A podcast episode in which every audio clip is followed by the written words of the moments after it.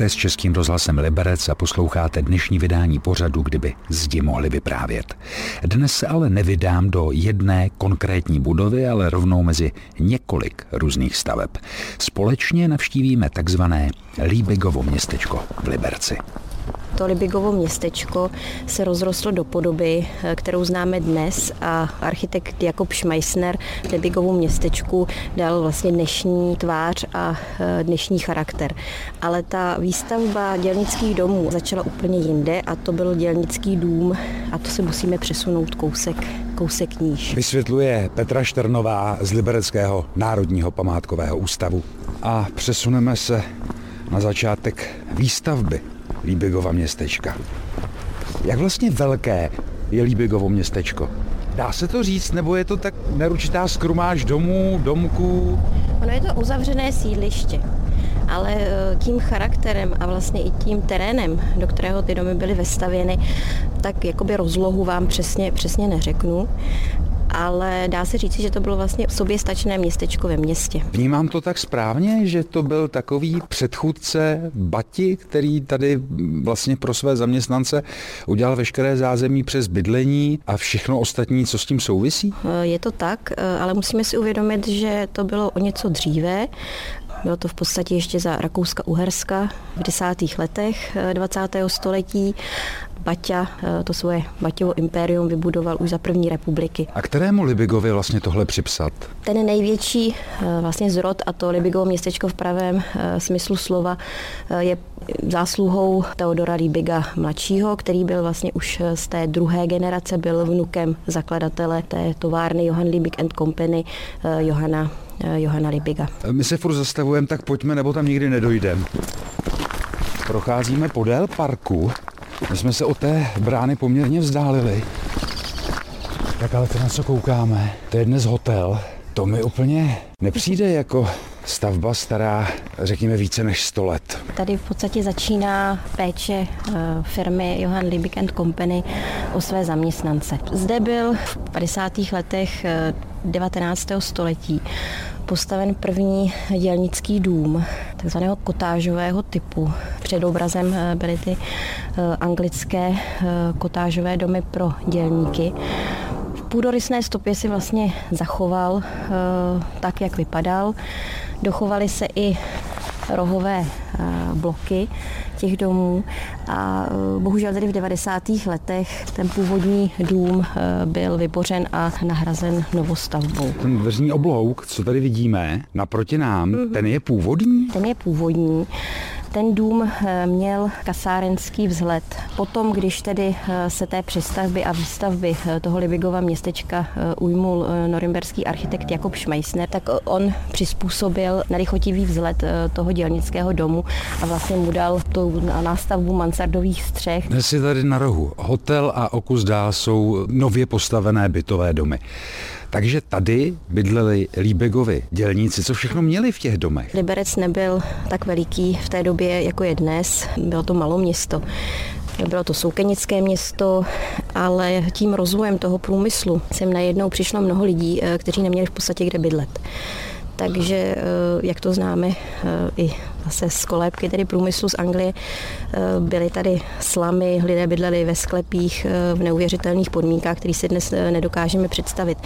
Takže tento kotážový dům, kde byly jednotlivé místnosti, kde bydlelo několik rodin dohromady, sociální zařízení, měli na chodbě společné, koupelna samozřejmě nebyla, tak v té době to byl velký luxus. Za chvíli se vypravíme k místům, kde byl dětský azyl, tak zůstaňte s námi. Posloucháte Český rozhlas Liberec a pořád, kdyby zdi mohli vyprávět. A dnes s Petrou Šternovou z Libereckého národního památkového ústavu procházíme Líbigovo městečko. My jsme se zastavili u samého začátku, kde vlastně začala výstavba městečka a kam půjdeme teď? Co tak jako historicky navazuje? Potom eh, výstavba kostela, takzvaného dětského azylu, který zaštítila dcera eh, Johana Líbiga, toho zakladatele té továrny a to byla Paulína Libigová. Vzhůru ke kostelu.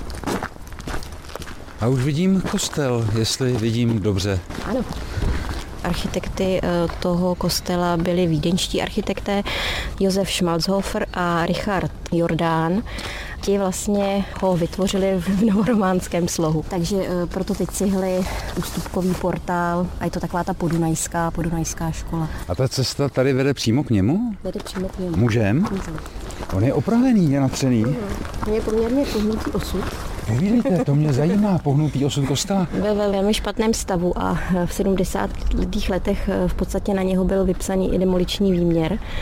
Kupole byla propadlá, ale díky vlastně aktivitě členů církve adventistů sedmého nebe, tak se ho povedlo zachránit. V podstatě měl větší štěstí než kostel, který byl na náměstí Českých bratří evangelický, který byl v mnohem lepším stavu, ale toho tedy demolice neminula. Tady je hezky vidět vlastně ty cihly, které jsou teď natřené a, a ty bílé prvky. Vypadá jak takové drobné balustrády v těch výklencích. A vlastně takhle zblízka spod toho kopce to nebylo úplně vidět, ale je tam vidět vlastně ten novorománský portál, který ustupuje směrem ke vchodu. Tady vedle to byl ten dětský azyl, takže tady se vlastně starali jeptišky o děti zaměstnankyň eh, Libigovy továrny. Eh, byly to Paulínky, eh, které potom bydlely tady ten rozpadající se dům mezi kostelem a tím azylem, tak ano. v podstatě byla ta ubytovna nebo dům, ve kterém, ve kterém bydleli. Když se tady o děti zaměstnanců starali jeptišky, byla to jakási školka? Ano, byla to, byla to školka i se školou. Později to byla jenom školka a škola byla postavena o něco, o něco dále. My se posuneme s Petrou Šternovou dál a mezi tím se zeptám, Jaká vlastně byla kapacita ubytování v Líbigově městečku? Eh, literatura uvádí, že to bylo kolem 300 eh, obyvatel, kteří tady eh, bydleli a znamená to, že ne všichni, kteří by pracovali u Libiga v továrně, dostali byt. Máme za sebou ubytování, které vzniklo jako první, kostel, azyl pro děti. Když eh, vstoupil do eh, vedení firmy Teodor Líbik mladší, začal v podstatě tady budovat další ubytování pro své zaměstnance a nejdříve tu spolupráci navázal s libereckým architektem Ernstem Šefrem a to tady vzniklo vlastně několik obytných domů. Jako vilky větší. Takové, takové větší velky, ale nebylo to pro jednu rodinu, bylo to zase rozkouskováno pro více rodin a potom tady vznikly eh, dole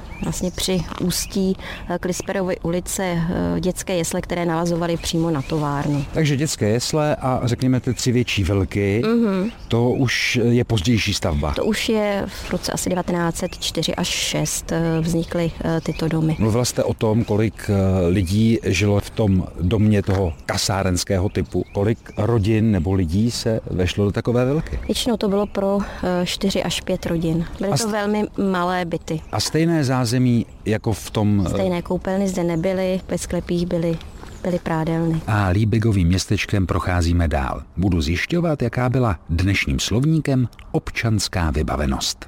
V dnešním vydání pořadu, kdyby zde mohli vyprávět, jsem s Petrou Štrnovou z Libereckého národního památkového ústavu navštívil Líbigovo městečko. Úžasné místo na monstrančním vrchu. Pojďme dál, my se vždycky tak jako trochu zasekneme na té cestě, na té procházce Líbigovým městečkem. Co mě zajímá, jesle, azyl pro děti, kostel, bydlení, nechali Líbigové během eh, té výstavby, během toho života v tom jejich městečku. Tady třeba zřídit ordinaci lékaře, požární nebo respektive hasičskou stanici.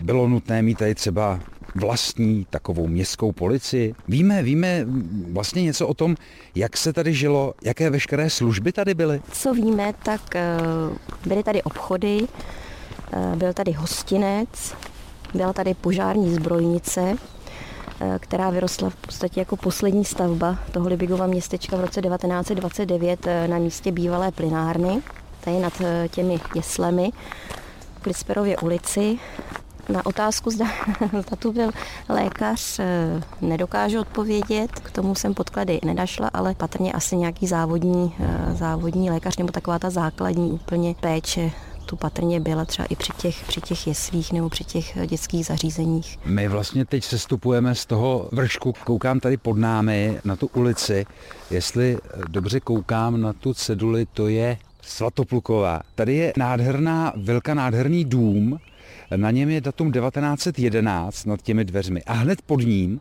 je takový okrový žlutý s takovými zelenomodrými okenicemi To byly běžně domy k ubytování?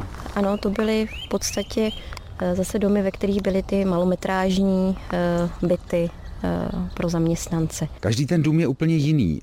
Rybikovo městečko bylo vystavěno na principu zahradních měst.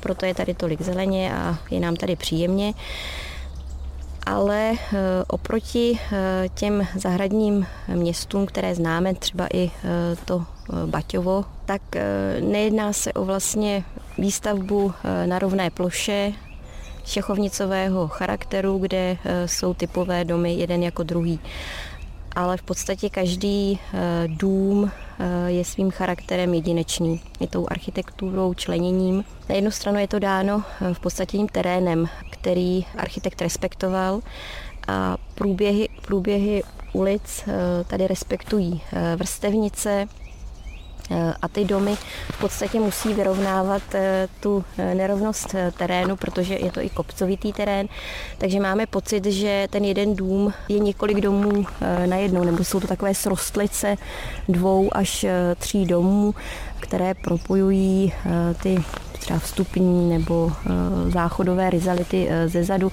Ani střechy vlastně nerespektují jeden průběh a to dodává tomu místu tu, tu malebnost. Ani jsme nestihli projít celé Líbigovo městečko a protože by to byla opravdu velká škoda, vydáme se s Petrou Štrnovou do uliček a mezi domy tohoto nádherného místa i příště. Za týden naslyšenou se těší Tomáš Mařas. Český rozhlas Liberec, rádio vašeho kraje.